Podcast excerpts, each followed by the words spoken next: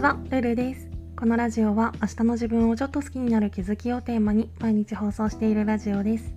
私なりの心地よい暮らしのコツや日常での気づきをお話ししています。もしよろしければフォロー、コメントなどお待ちしております。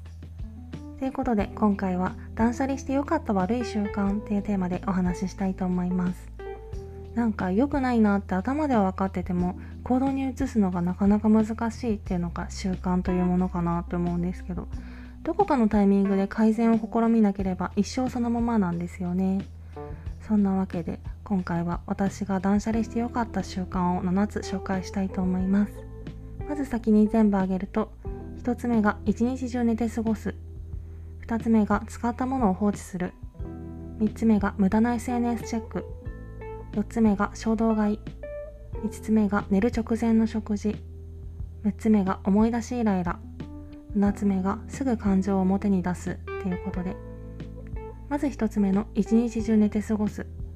私は遡れば中学生の頃から転職してしばらくするまで予定のない休日は着替えずで、もちろんメイクもせず、本当に一日何時間寝てるんだって思うくらいひたすら寝るっていうのがいつものパターンだったんですけど、なんで無駄な時間の使い方をしてたんだろうと今になってすごい後悔してます。その後ダラダラするにしても一旦着替えたりとかメイクをしたりして切り替えはちゃんとしたいですね。そしてふたつめ、使ったものを放置する。部屋が散らかる発端はいつも使ったものを出しっぱなしにすることで、いくら部屋を片付けたところで根本的にこの癖が治ってなければリバウンドを繰り返すだけなんですよね。どうしても余裕がないときは仕方ないこともあるけど、使ったものの現状復帰はどこかのタイミングで習慣化しておいた方がいいなと思ってます。そしてみっつめ、無駄な エスエヌエス チェック。手持ち無沙汰になるとつい ツイッター とかインスタとか開いてしまって、意図せず知り合いの近況を知ってダメージを受けたりもしてたんですけど、こういうマイナスな行動もずっと続けてると無意識に手が動くようになるっていうのが怖いところだなと思って、違和感とかこれ良くないんじゃないかなっていうのに気づいたら、できるだけ早く今の習慣を断ち切るっていう方向にシフトするのが大事ですね。そしてよっつめ、衝動買い。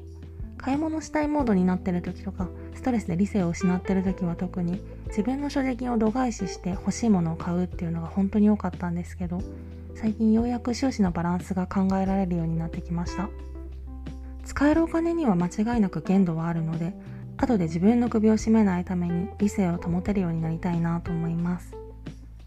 そしていつつめ、寝る直前の食事。カロリー計算を始めてから日中たくさんカロリーを節約して夜にたくさん食べるという良くない傾向が習慣になりつつあったんですけど、少し就寝時間を早めたことで物理的に食事の時間っていうのが減って少しずつ改善されてきたような気がします。寝る直前の食事って悪いことしかないと思うので、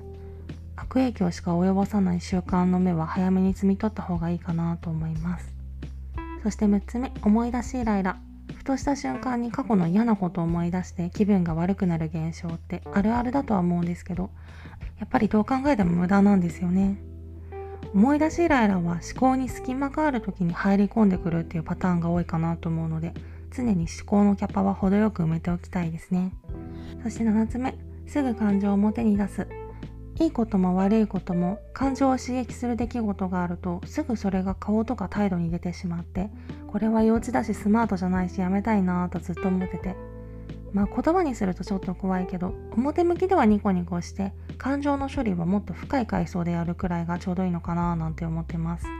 て感じで、習慣で良くも悪くも一回定着しちゃうとなかなか軌道修正するのが難しいっていうのが厄介なところかなって思うんですけど、定着してから時間が経てば経つほどその難易度は上がっていくので、良くない習慣がなって自覚する行動を見つけたらできるだけ早く直したいなと思います。今回はそんな感じです。レターでの質問・感想も絶賛募集中ですので、ぜひお気軽にいただけたら嬉しいです。それではまた次の放送でお会いしましょう。